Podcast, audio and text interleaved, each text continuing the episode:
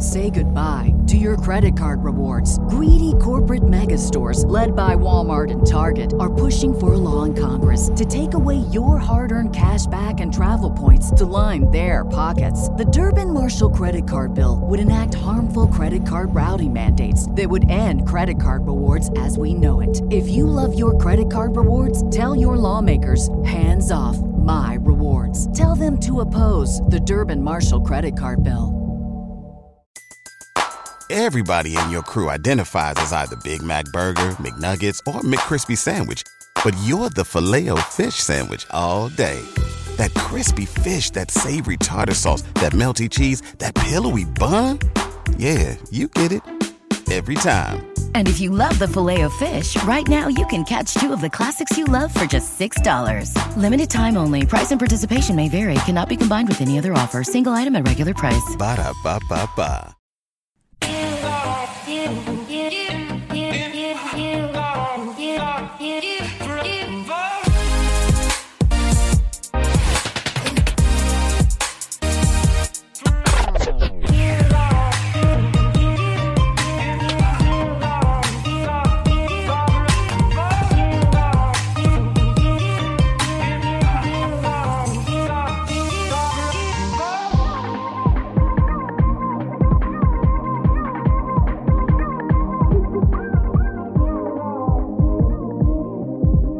All right, welcome everybody to the Lakers Legacy Podcast. Where on the 15th day of Christmas, my GM sent to me 5,000 trade proposals that don't work under the salary cap because the Lakers are hard capped under the first oh apron. so happy holidays and welcome to Trade Miss Bonanza. That time of the year again where we swap our own players more than we swap white elephant Christmas gifts, as we are now past the December 15th date in which most all free agents in the NBA signed this offseason are now eligible to be traded. I'm your host, Jonathan Hernandez, and I'm joined by my co host, Tommy Alexander. Tommy, Hey, how are you doing this winter holiday season? I'm fine. Thank you for asking. You are very welcome. It's always good to hear. As I mentioned in today's episode, we will be talking about some non Alex Caruso, non Zach LaVine trades on the margins that will mainly center around JHS, maybe some cheap draft capital, but no D'Angelo Russell or any of LA's other bigger names. We're going to be looking mainly at margin trades that the Lakers could look at now that we're past the December 15th trade milestone date. A little caveat to this episode we, as the Lakers Legacy podcast, are currently on our own holiday break of sorts, but we wanted to make sure that we still had some insightful holiday content for you guys to chew on. So, this is a pre recorded evergreen trade episode that we wanted to throw your way. That should still be very relevant because who doesn't love talking about hypothetical trade scenarios, especially now that we've passed the December 15th trade milestone date? But yeah, if you hear anything in this episode that seems a bit outdated, or if our analysis doesn't take into account a recent injury that happened to one of the players we're talking about, now you know why. But before we get to all of that trade talk, with the holidays in full swing, Christmas right around the corner, and people more likely to cozy up with friends and family and get into TV binge mode, for today's icebreaker, I know that's getting a bit literal for some of you in colder parts of the country or the world. For today's icebreaker, Tommy, I thought we could tell the people what we've been watching recently and give them some good TV binging recs. So, outside of watching the second season of DreamWorks' animated kids show Dewdrop Diaries on Netflix, particularly watching the episode entitled The Baby Glitters Club, written by yours truly, Tommy, what have you been watching recently? So I actually haven't watched. I haven't been watching anything like new, new. It's I think older stuff. Like I've been watching Andor recently. Um, I'm like a few Okay. episodes in. That's actually so far been one of my favorite, uh, sort of like Star Wars universe shows on Disney Plus. Um, I've liked that. Uh, have you seen Jury Duty on Amazon? You've told me about it, but I haven't oh seen god, it yet. you gotta watch yeah. it, dude. You gotta watch it. It's so good. Everybody Okay, tell us a little Duty. bit about Jury Duty and why it's funny. basically there's a fake trial happening that is f- that and everyone involved is an actor except for one guy um and basically this guy gets like uh, you know, they they put a Craigslist ad up and they say like they're filming a documentary about the American judicial system, and you know they're inviting volunteers to um, come do jury duty and then they'll like film the trial and film their like deliberations and stuff like that and then put it into a documentary about the American judicial system. But everybody on the show is an actor except for this one guy and the con is just so long and it's just like this guy's optimism and like just blind acceptance of everything that's happening around him is just it, it really sells the show and it's it's honestly it's so good Nice. Yeah, I have to check it out. It's like half scripted and half obviously reality TV, right? Because the person is real. Uh, my rec for a TV show to watch this holiday season would be if you have Apple TV. Tommy, do you have Apple TV? Uh, no. Damn, but you watch Severance, right? Yes. Okay. Are you one of those people that like when a show, popular show comes on, you'll like re up the subscription and Yeah. then just cancel it if nothing good is on? Okay. Yeah. For Apple TV, yes. For for other stuff. okay. Well, Apple TV typically has pretty good stuff. Um, but if you ever want to re up Apple TV in advance of Severance season two, my TV rec for people would be After Party. It's a comedy show, sitcom ish comedy. They have two seasons, but the second season just came out recently. And unfortunately, this series is ending, but the second season is particularly very clever, witty, fun, and just overall funny. It's like a murder mystery type show. Tiffany Haddish is in it. Uh, the second season has Ken Jeong and John Cho, but obviously, like a murder happens, and then Tiffany Haddish is a cop and she goes to investigate. And the interesting thing about this show and the, the unique thing about this show is every episode is told from the perspective of one of the witnesses that Tiffany Haddish uh, interrogates. And every episode kind of parodies a genre of TV or film. So like from the perspective of whoever's talking. So like the first guy who talks, they'll parody like a black and white 60s film or whatever. And then the next one will parody like a high school musical type genre. And then the next one will parody like scary movie, something like that. So each episode is different, but it's still telling the same story. And overall, I think it's pretty witty and clever the way that they did everything. So That's pretty cool. yeah. So those are our TV recs for this holiday season. Check out Jury Duty on Amazon Prime and After Party on Netflix. Now, if you're looking for some more recent shows that just dropped in the last month, my girlfriend and I are particularly enjoying the Korean reality dating show Singles Inferno. The third season just came out on Netflix not too long ago, so go check that out as well. All right, let's get to the meat of our episode trade options, trade hypotheticals. Now, again, in this episode, we are just going to be covering marginal trades not involving D'Angelo Russell or Rui Hachimura, namely because Rui Hachimura cannot be dealt yet. Him and Austin Reaves are able to be dealt on January 15th, so we're still about a month away from that point. But now that we're past the December 15th trade milestone date, the Lakers can trade the likes of D'Angelo Russell, Gabe Vincent, Taurean Prince, Cam Reddish, Christian Wood, and Jaxson Hayes. This episode is going to be centered around what trade package, what marginal trade package the Lakers can build using JHS as the center framework of any trade package. Now, Tommy, before I get into any options and names, what would you say at this point? What positions of need do you think the Lakers could use right now? They could always use everything. I think recently we've seen that again without Anthony Davis, they could use a big man. I do have some big man options. But outside of that, what positions of need are you particularly drawn to right now when it comes to seeking outside help in the trade market? I think the two types of players I'd be looking for. I'm going to leave like a big man out of this because based on what we know so far, I think it's TBD what, what kind of big man we would need to acquire, um, maybe to fill in, and we still have that 15th spot, right? But I think the two things I'd be sort of interested in, maybe another playmaker or at least a secondary playmaker, and a big guard who can defend. You know, we have Gabe, and Gabe is really good defensively overall, and he is the first guy we've had in a very, very long time who could stick with like the small speedsters, but a bigger guard of like the Max Christie and Cam Reddish sort of size but maybe someone with more experience than Christie and maybe more consistency than uh, Reddish.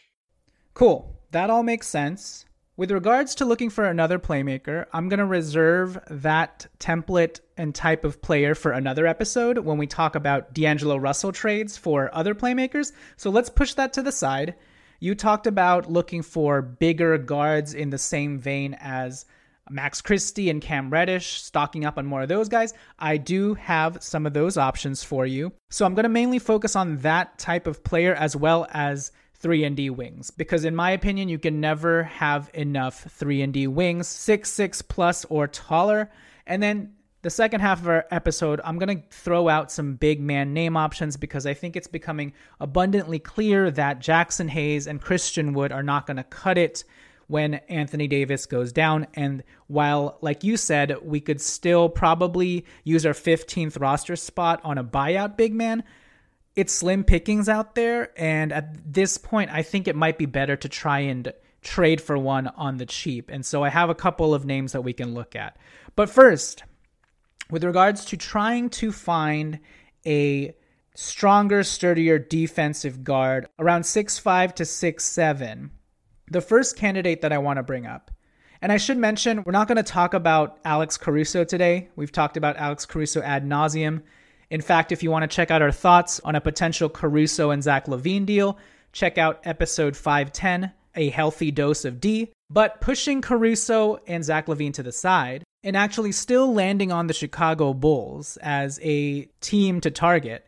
As it pertains to the Bulls, I do have another interesting young prospect in the stronger, sturdier defensive guard mold that you were talking about that I think the Lakers may want to look at.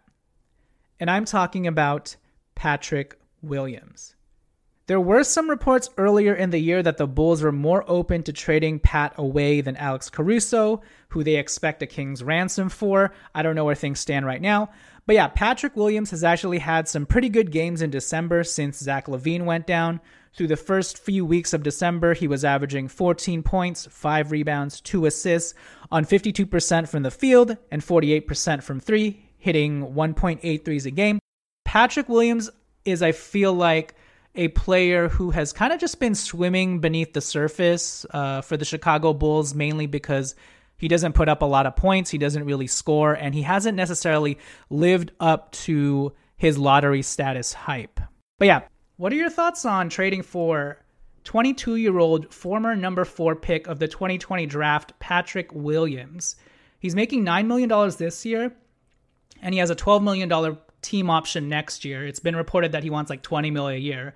Uh, I don't know about that, but what are your thoughts on six seven Pat Williams with a seven foot wingspan? He hasn't really shown much offensively in his first few years, but in low volume, he did shoot 41% from three last year. And then I guess he was injured for much of 2021 22. Did shoot 39% his first year on very low volume, hitting 0.8 a game.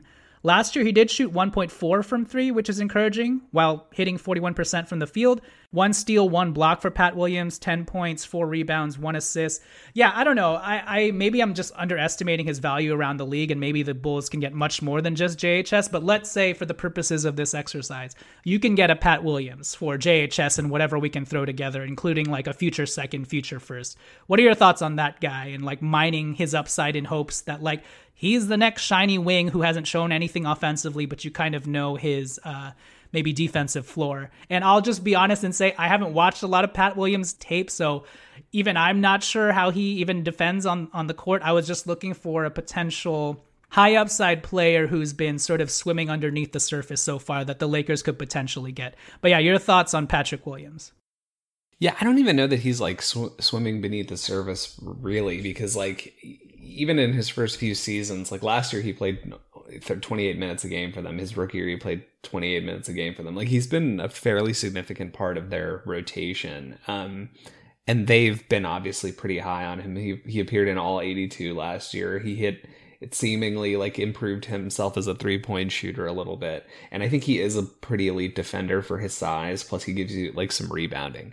I think the thing with a guy like that is like what's your end game? You know what I mean? We've committed to Rui on on his contract. We've mm-hmm. committed to Vando on his contract. is throwing another sort of 22 year old high upside, 6'8, 6'9 guy into the fray. Like, what does that really accomplish for you? I guess we we already don't have time to play the guys that we have in some ways, and and so like I think Pat Williams is a solid player who I've been sort of interested in since his rookie season. I think the problem is unless you get yourself in a situation like Rui where you can get a guy who's going into uh, his negotiations and, and you know it, upcoming offseason of negotiations and no one wants to deal with him so you can get him for some second rounders like that's a pretty low risk move because if he walks he walks. But with pat williams it's like we already know this dude wants over 20 million a year. Um, he's a number four pick sometimes regardless of what your impact is just being that high lotto pick gets you overpaid on your second contract um, yeah and so like do we want to deal with that i don't i don't i don't necessarily know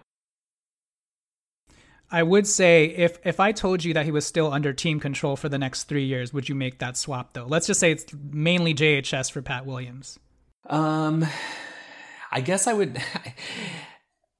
I guess I would make the swap. I, I just like again. I I'm not really sure where he plays, but but uh, yeah. I guess it, it, if you if you're taking the perspective that it doesn't really hurt to have an infinite supply of these these six eight six nine guys, yeah. then then sure.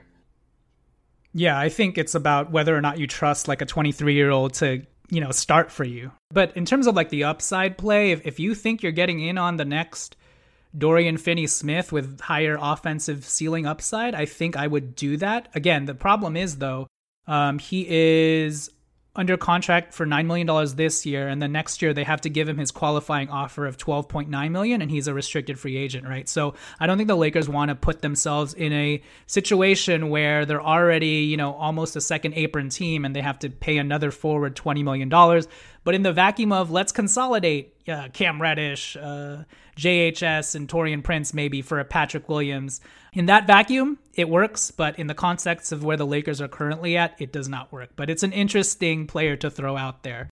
Kind of similar to Pat Williams would be a guy like Isaac Okoro, 6'5 defensive former number 5 pick in the 2020 draft. I believe he came right after Pat Williams, but obviously he'd be way more lower down on the rung in terms of prospective former lotto picks to take a look at. Isaac Okoro is not a volume three point shooter, can't really do much on offense, even more so than Patrick Williams, and he hasn't really been able to find his footing in the NBA with the Cleveland Cavaliers thus far, and is about to become a restricted free agent next year. And yeah, he's just an athletic defensive clay that could be an interesting name to monitor, but he'd definitely be a couple rungs down from even a Pat Williams. Now, let's move on to another prospect that's a little bit more refined and someone that I'd like to categorize as an in between fusion of Alex Caruso and Patrick Williams. And he fits that burly, sturdy, six-five defensive guard mold that you were talking about. This is a player that we've talked about a lot in the past. He was a free agent this offseason, but he was re extended or extended by his current team.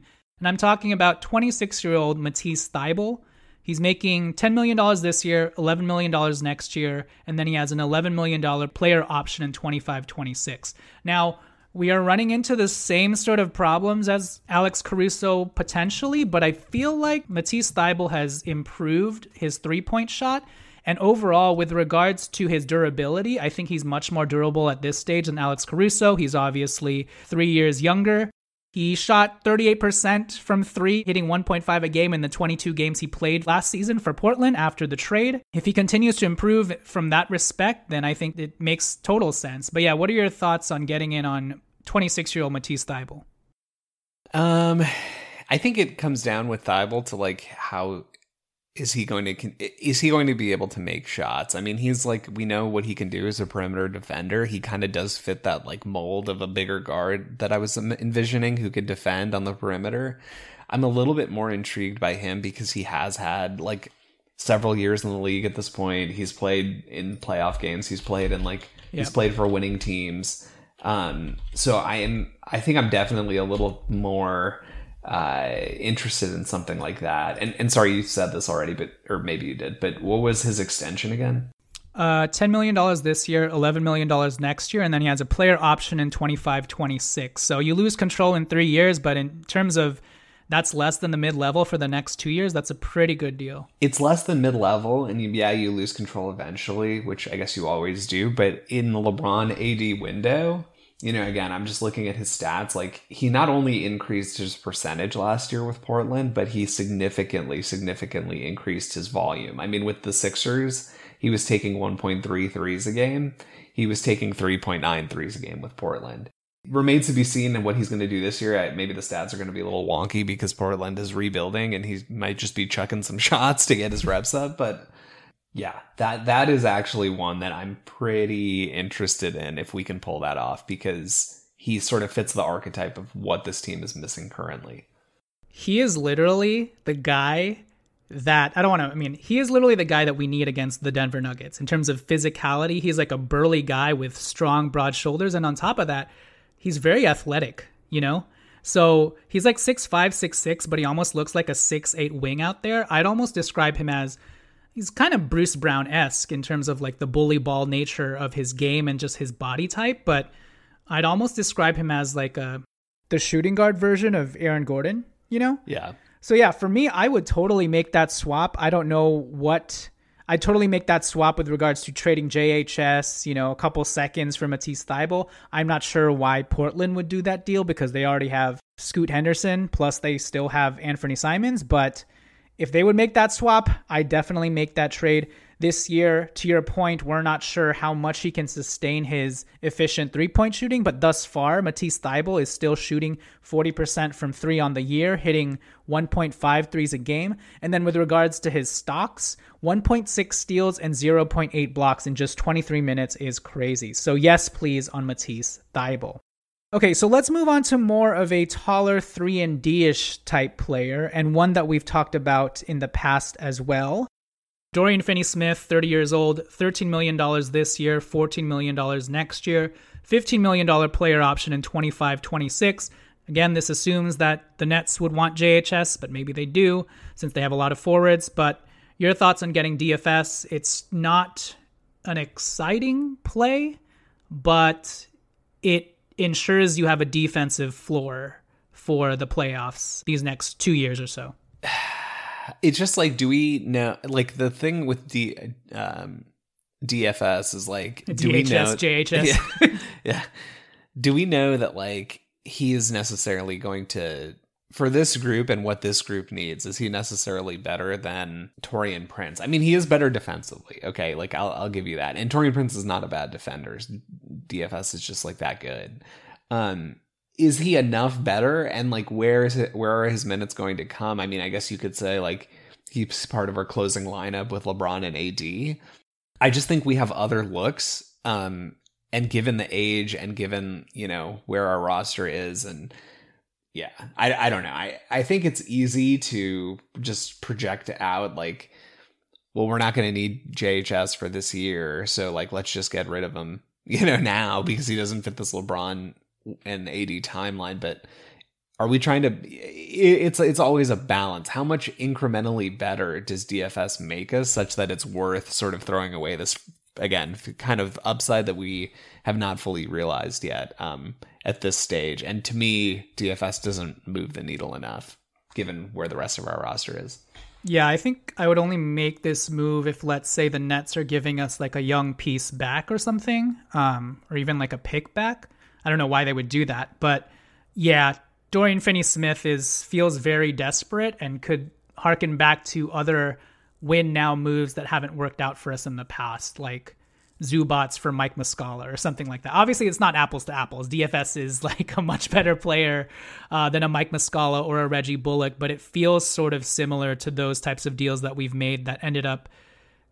Not, I don't want to say crippling us, but you you look at Zubac on the other end and you're like, that's the type of big we need against Jokic, you know. So, so yeah, I'd be a little bit cautious and hesitant in that respect.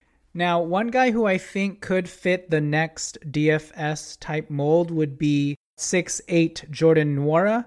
Really want to quickly throw his name out there. He's a six eight wing on the Indiana Pacers who's currently buried on their depth chart behind guys like Aaron Nesmith, Benedict Mathurin, and even their newest lotto pick, Jarace Walker. Nwora has great size at six eight with a 6'11 wingspan. He's strong, He's a strong, sturdy, athletic player who can actually shoot. He's a career 38% three point shooter, and he shot 42% from three last year, hitting almost two a game for the Pacers after he was traded from the Bucks. He also averaged 13 points, 4 rebounds, and 2 assists for them last year. But this year, again, he's just buried on the bench, only averaging like 12 minutes a game, DNPing in most of them. He's only making $3 million this year and is expiring next year. So he's an unrestricted free agent next year. So the Lakers could just give up a minimum player and a couple seconds or even just a second for Nwora and likely get him. Another young wing prospect who's only 25 years old. So, yeah, just wanted to shoehorn Jordan Nwora's name in there as well because I would almost rather prefer the Lakers go after a younger Nwora type than a DFS type. I'm sure others will disagree with me because DFS is more of the sure product. I just don't like having to expend additional assets if we can get a younger player with more upside. So yeah, keep a lookout for Jordan Nwora. Now, before we take it to break, one last guy I want to talk about, and we're going to shift positions one last time, and we're going to go back to Tommy's mold of a more defensive type guard, and this is going to be the smallest player that we're going to talk about in this episode. But I want to talk about Sixers guard De'Anthony Melton, expiring $8 million. Again, I'm not sure if the Sixers would just trade him to us for JHS. I'm sure if they open him up to the rest of the market, they could get more. But in a vacuum, uh, your thoughts on De'Anthony Melton because he is expiring, but he's that sort of exact type of guard you were talking about in terms of gritty defensive guard who can also kind of shoot, but also kind of play make as well. Your thoughts on De'Anthony Melton, who surprisingly is only 25 years old. And this is De'Anthony Melton out of USC. Fight on. Yeah, I've always been a huge De'Anthony Melton fan. Um, I think he's sort of like maybe this is overstating it, but he sort of feels to me like this. I don't. I'm not comparing their games, but like that Tyus Jones sort of comp where it's like he's been floating around as mostly a bench player. I, I know he started a lot of games for the Sixers last year, but you just sort of imagine in a bigger role, like he could be even better. I mean, he hit two threes a game, hit 39% at 39% last year. The prior year, he was at 1.9, 37%. The prior year, 1.7, 41%. So he's like a significantly improved shooter from what we saw like his first couple of seasons. He can make free throws. He gets rebounds at six three. He's like a four rebound per game average guy. He can do some playmaking. So, you know, I talked about like a guy who could do some secondary playmaking and he gets a ton of steals, and we know what he could do defensively. De'Anthony Melton, I would definitely, definitely. I, I think to your point, like I don't think that we have a package to get him, but if he becomes available, he's definitely the type of guy I would go after. Yeah, hundred percent. De'Anthony Melton, even though he's six three, he's almost like if I'd almost describe him as if the Lakers got prime Avery Bradley. And if it was a one one for one swap between him and Gabe Vincent, I would definitely take De'Anthony Melton over Gabe Vincent. Obviously, again, we're not sure if the Sixers would even do something like that. De'Anthony Melton on the year is averaging 12 points, 4 rebounds, 3.5 assists, and 1, 1.6 steals. He's struggling a bit from the field this year, shooting like in the 39 to 40% range, but he is shooting 37% from three, hitting two threes a game. I'm guessing Philly would probably want a legit first round pick for him because he's been pretty integral to their team. But who knows? Again, he's on an expiring deal. If the Lakers could find a way to acquire his services, I would be so down. But yeah, the competition for him, if he's out on the market amongst contending teams, will probably be very stiff. All right, with that said, let's take it to break. When we return, we will get to what you've all been waiting for. We will go through some big man trade target options. Say goodbye to your credit card rewards. Greedy corporate mega stores, led by Walmart and Target, are pushing for a law in Congress to take away your hard earned cash back and travel points to line their pockets. The Durbin Marshall credit card bill would enact harmful credit card routing mandates that would end credit card rewards as we know it. If you love your credit card rewards, tell your lawmakers hands off my rewards. Tell them to oppose the Durbin Marshall credit card bill.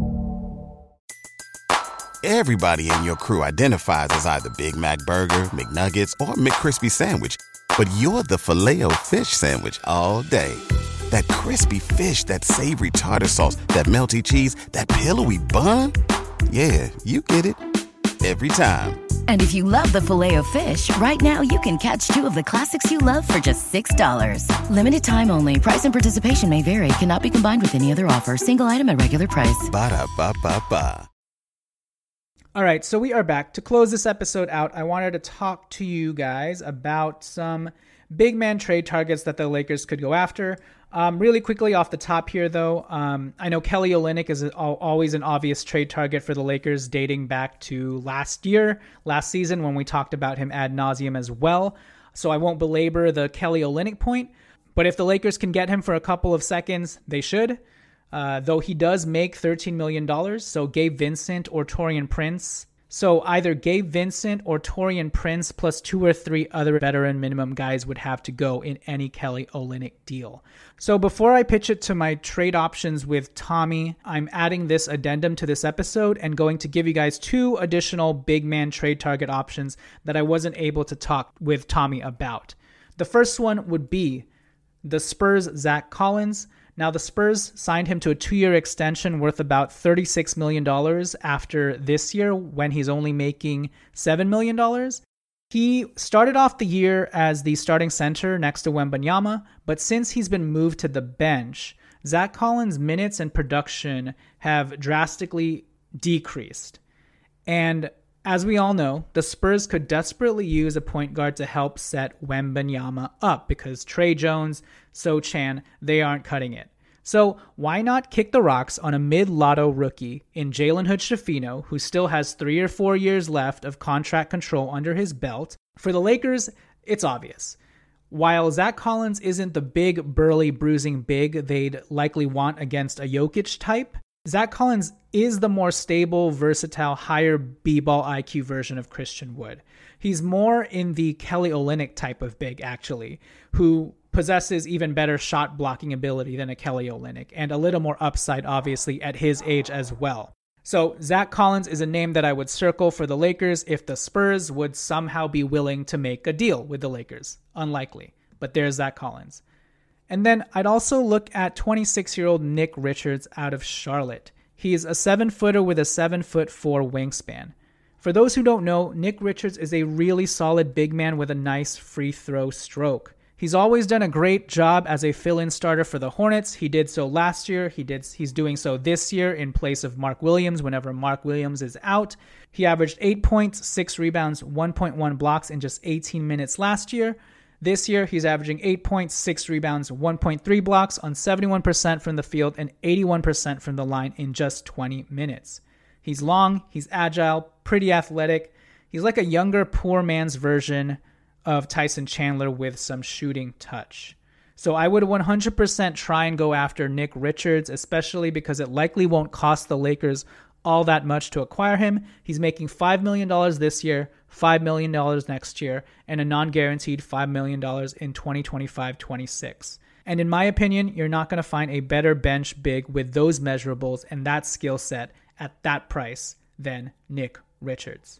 Okay, so let's bring Tommy back in and we'll go through the rest of our big man options for this episode. I do want to caveat the fact that we do end up talking about Robert Williams in this section. And obviously, as you all know, Robert Williams is out for the season. But just treat our discussion on Robert Williams as a hypothetical for the type of long term young big man with upside that the Lakers may want to start looking for, especially as we inch closer and closer to LeBron's exit and start to turn the keys over to Anthony Davis uh, because as Anthony Davis continues to get older and older, he will continue to need some big man support. So, yeah, just keep in mind when we start talking about Robert Williams, obviously we know he's out for the year, but think of it as a hypothetical discussion. And there are some younger, higher upside big man names that we talk about in the same vein as Robert Williams as well. So, Okay, Tommy, let's bring you back in and let's get on with the rest of our big man trade option targets. All right, Tommy, so I have four big man names for you to nibble at. I think it's been very apparent this season that whenever Anthony Davis has had to sit a game, the Lakers still, in spite of all the forwards they have on their roster, in spite of Christian Wood, Jaxson Hayes, Rui Hachimura playing center at times, in spite of their versatility at the forward spot, it's clear that we still don't have a real legit big man who can protect the rim for us. And so I have a couple of names for you to digest and go over and assess. I'll start off with the two older names first, and then we'll get into some younger prospects. So, your thoughts on Jonas Valanciunas, 31 years old, $15 million this year, expiring contract next year. I'm not sure if we'll even get a deal done with the New Orleans Pelicans at this point, um, and David Griffin, but let's say they're ready to move on from Jonas Valanciunas. What are your thoughts about Jonas at 31 years old being that Zubac type player who can actually shoot threes? You're not sure where he's at health wise or whatever, how much juice he has left, but he is a big burly dude who can bang down low. He is. I, I my my comment on which is going to probably apply to a lot of these guys is that like we as a team are naturally limited by who our stars are. We have Anthony Davis and LeBron James. They both are going to play in the front court, especially LeBron at this stage in his career. Like maybe you could say he's a wing, but he's a big wing. Okay. And, and Anthony Davis is more of a center. Um, can he play with Valanciunas? Of course, because Valanciunas, can't. like you mentioned, I mean, he's not a high volume shooter, but he's a threat to take a perimeter shot. Um, he's a scorer. He gets rebounds. Um, and frankly, his biggest de- weaknesses are def- uh, defensively in the pick and roll and um, as a rim protector. But you can sort of with with having AD out there and having some of the other bigger wings, like you figure you could probably mask that a little bit. I think the bigger problem with though with a Valanciunas type of player is like how do you find the minutes for him because you don't want him. I mean, he's a career 26 you know, minutes per game, but the last four or five years, he's high 20s, you know, 30 years ago, a couple or 30 minutes a couple years ago, um, you know, dropped to 25 last year, but, and that could have been partially health related, but, um, you know, you don't want, AD is going to be playing bulk of the bulk of his minutes in the at the five, and like if he's not, and you're playing him with Valanciunas, like that's probably a fairly significant, um, a pro- probably a fairly insignificantly used lineup, I guess, because like we don't know where AD shot is going to land this year, but he's not going to be elite enough of a shooter to have like two low volume three point guys out there. I think at any given time. Um, so that and the combination of like he's not going to give you a whole lot defensively. He just kind of checks boxes as a rebounder. I, I I'm not super into Valanciunas' fit, although I think he's a good player. Yeah, I think in a vacuum, if you can remove all the context about how much he's getting paid, what you're having to give up for him, and if you're just like like let's say Jonas Valanciunas, we just got him for like maybe the mini mid level, right? And you're just using him situationally and he's okay with that. In all the perfect circumstances where everything is going right, I would love to have a Jonas Valanciunas type player, but again, as you pointed out, that is not the case. He's still a player with pedigree who expects minutes and a role. He's getting played $15 million. And in this scenario, if you have to give up a JHS, that's probably not where you want to allocate your resources to. Um, what about these younger players? Because then I can make a case for why trading JHS for them would make a lot of sense because you're seeing what Dereck Lively is doing with the Dallas Mavericks and how we wanted Dereck Lively in the first place. But what about Nic Claxton, 24 years old, expiring $8 million on the Brooklyn Nets? And then Daniel Gafford, another player that we've talked about a ton in the past, 25 years old, $12 million this year, $13 million next year, and then $14 million in 25 26. So that's three years of control for Daniel Gafford. It remains to be seen whether Daniel Gafford is a player that you can trust or whether he's like Jaxson Hayes ish. And I'm not even trying to say anything bad about Jaxson Hayes because, you know, in the preseason he looked stellar. Um, but it, it's always harder to, to trust these younger bigs. But given the profile and maybe I'm talking myself in circles here. Maybe it's easier to trust a younger big just because they have a very defined role that they have to execute. And Daniel Gafford, like Nic Claxton, is at the end of the day very athletic. Um, but yeah, your thoughts on Daniel Gafford and Nic Claxton, both about 24, 25 years old. Um, I I just don't know that like either of those guys. I mean, they give us some athleticism in the front court. I just feel like we're getting some semblance of that with like Jaxson Hayes, right? I, and none none of these three guys are like perimeter shooting, like in my opinion, serious perim- perimeter shooting threats. Yeah. Although I know you're a big Jaxson Hayes as a perimeter shooter fan. I um, am. he hasn't done but, it yet. You know, so, yeah, yeah. So it's like again, it's like with the fit with AD. You know, it's like if we could do offense defense substitutions, you make a lot of these trades, right? But but I think overall game flow and how we need to use AD and LeBron in the front court, I think I don't I don't think it makes sense to me. I think for Nic Claxton, it makes a lot of sense because that guy is a defensive beast. And if you can just, that's literally like getting Dereck Lively, in my opinion. The problem with the Nic Claxton thing is I don't think the Brooklyn Nets would make that sort of swap. And if they were to open him up to the market, I feel like they would get more than just a number 17th pick from this past draft named JHS. Maybe if you had a Cam Whitmore, but that's another discussion altogether. So I would do it for Nic Claxton. Not sure about Daniel Gafford, even though having him under contract for th- those three years at pretty much the mid level is not bad. Uh, but yeah, your concerns are, are, are well warranted. My last guy that I want to talk about here, with regards to someone who's a big, is Robert Williams, formerly Boston Celtic, now on the Portland Trailblazers due to the uh, Jrue Holiday trade. Robert Williams is 26 years old. He's like 6'9, 6'10, but he has a 7 foot 6 wingspan, making $11 million this year, $12 million next year, and then $13 million the year after that. He is very brittle, not that durable, so there are the biggest concerns right off the bat, but you know, best case scenario, he's healthy. What are your thoughts on the athletic shot blocking menace that is Robert Williams?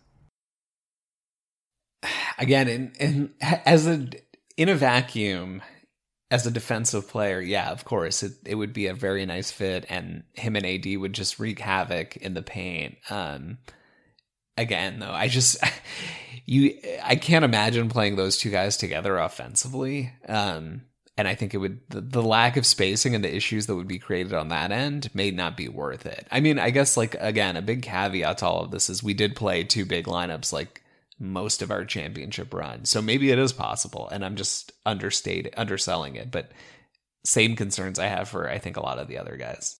My so I mean, yeah, your points are well taken. My counter argument to that is wouldn't you want to with regards to these younger bigs seeing as to how we seem to have this revolving door of like big man year in year out wouldn't you want to actually invest in a young guy who you know can actually do that job regardless of whether or not he has a sustained role this season. But with regards to like a Daniel Gafford or a Robert Williams who you have control over for the next 3 years at the very least yeah maybe this year they're only going to get situational 15 minutes. And for Robert Williams who's very brittle maybe that's a good thing. But next year it's like okay in order to sustain AD, we already have our big man versus trying to find the next Mo Bamba and Jaxson Hayes again on the vet min market. You know, do you do you see my point? Yeah, I mean it's it's a decent rationale, I think, especially. But but again, it, it sort of commits the front office and the coaching staff to be aligned on how we are planning to deploy AD moving forward. Yeah, that's true. Um, so this is going to be a, a, slight amendment to what we just previously talked about because we had talked about Robert Williams being one of the the young bigs that the Lakers could maybe trade for mid-season, but obviously Robert Williams is no longer a viable Lakers trade target because he is out for the rest of the season and at this point because of his injury history, maybe he will never be a viable trade candidate for the Lakers. So, some another young big that I pulled out of my butt in his place would be Isaiah Jackson, the number 22 pick of the Washington Wizards in 2021, who got the pick from us in the Westbrook trade, which they then shipped off to Indiana. So this is the Indiana center, Isaiah Jackson. He is 6'11 with a 7 foot 3 wingspan, uber athletic, crazy shot blocker, actually has some shooting potential, only 21 years old. To me, this is like the next Nic Claxton, who we just talked about. Daniel Gafford, who we also talked about. He's the next Nic Claxton, Daniel Gafford type. Currently, he's a little bit buried behind Miles Turner and Jalen Smith.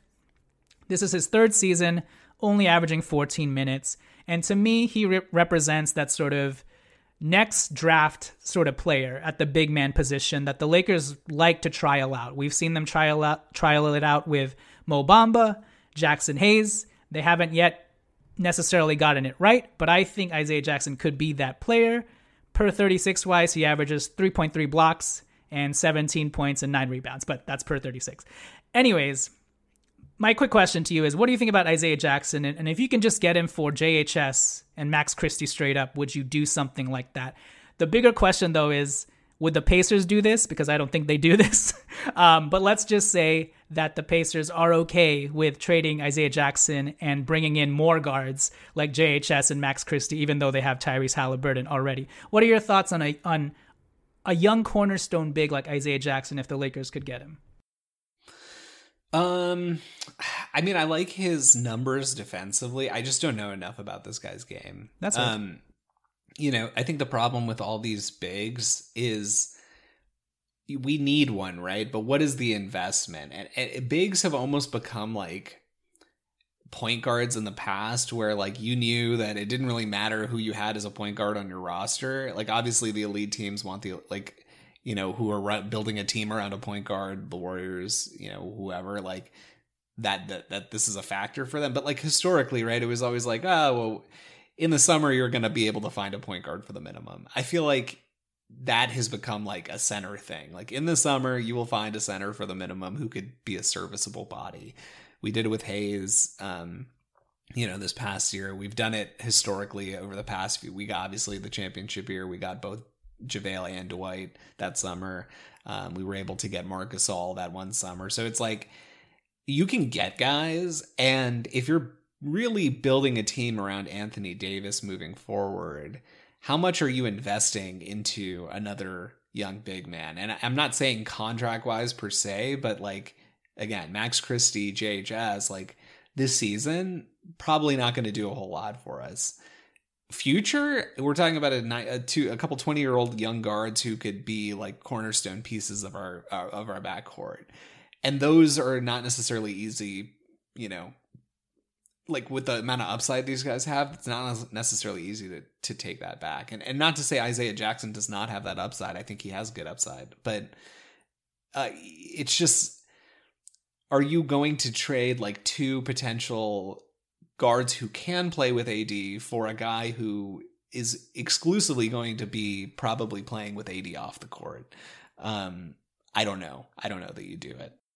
I think I would because I know a little bit more about his game, but I think, yeah, I mean, your, your points are well taken. I think if Isaiah Jackson was on still had three years left on his contract, this would be an easier yes for sure. He's only, I mean, this is third year, so he's about to enter, you know, that restricted free agency period that makes it tough. But in terms of thinking about the future by flanking AD with like an athletic big man, because I don't know if AD at the five forever is going to be the thing with AD once LeBron is gone. So if we're thinking about the future, I think investing in maybe a younger athletic big man now and getting in early on that type of player may be shrewd, but I think I, I I think your point is well taken as well in terms of you know giving up on a JHS too because you would need a primary ball handler next to AD when that time comes anyways. But yeah, that's Isaiah Jackson. That's another young big to replace to use in place of Robert Williams who is now out for the rest of the season, but someone who I feel like you can get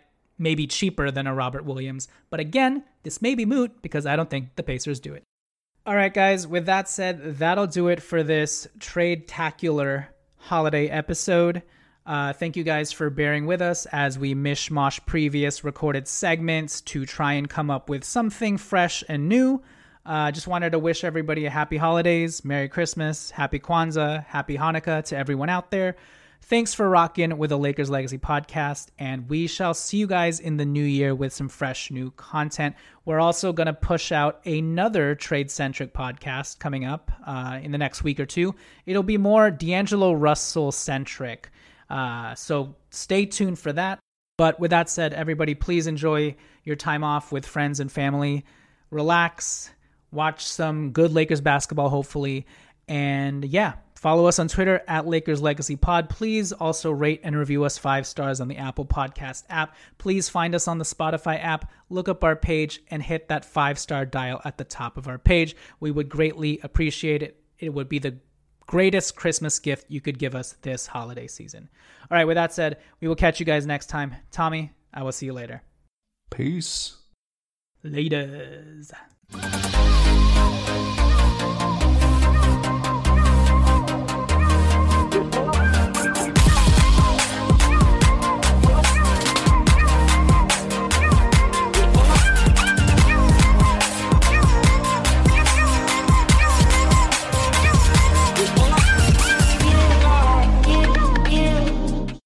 Goodbye to your credit card rewards. Greedy corporate mega stores, led by Walmart and Target, are pushing for a law in Congress to take away your hard earned cash back and travel points to line their pockets. The Durbin Marshall credit card bill would enact harmful credit card routing mandates that would end credit card rewards as we know it. If you love your credit card rewards, tell your lawmakers hands off my rewards. Tell them to oppose the Durbin Marshall credit card bill.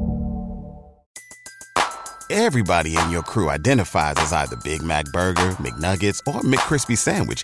But you're the filet fish Sandwich all day. That crispy fish, that savory tartar sauce, that melty cheese, that pillowy bun. Yeah, you get it.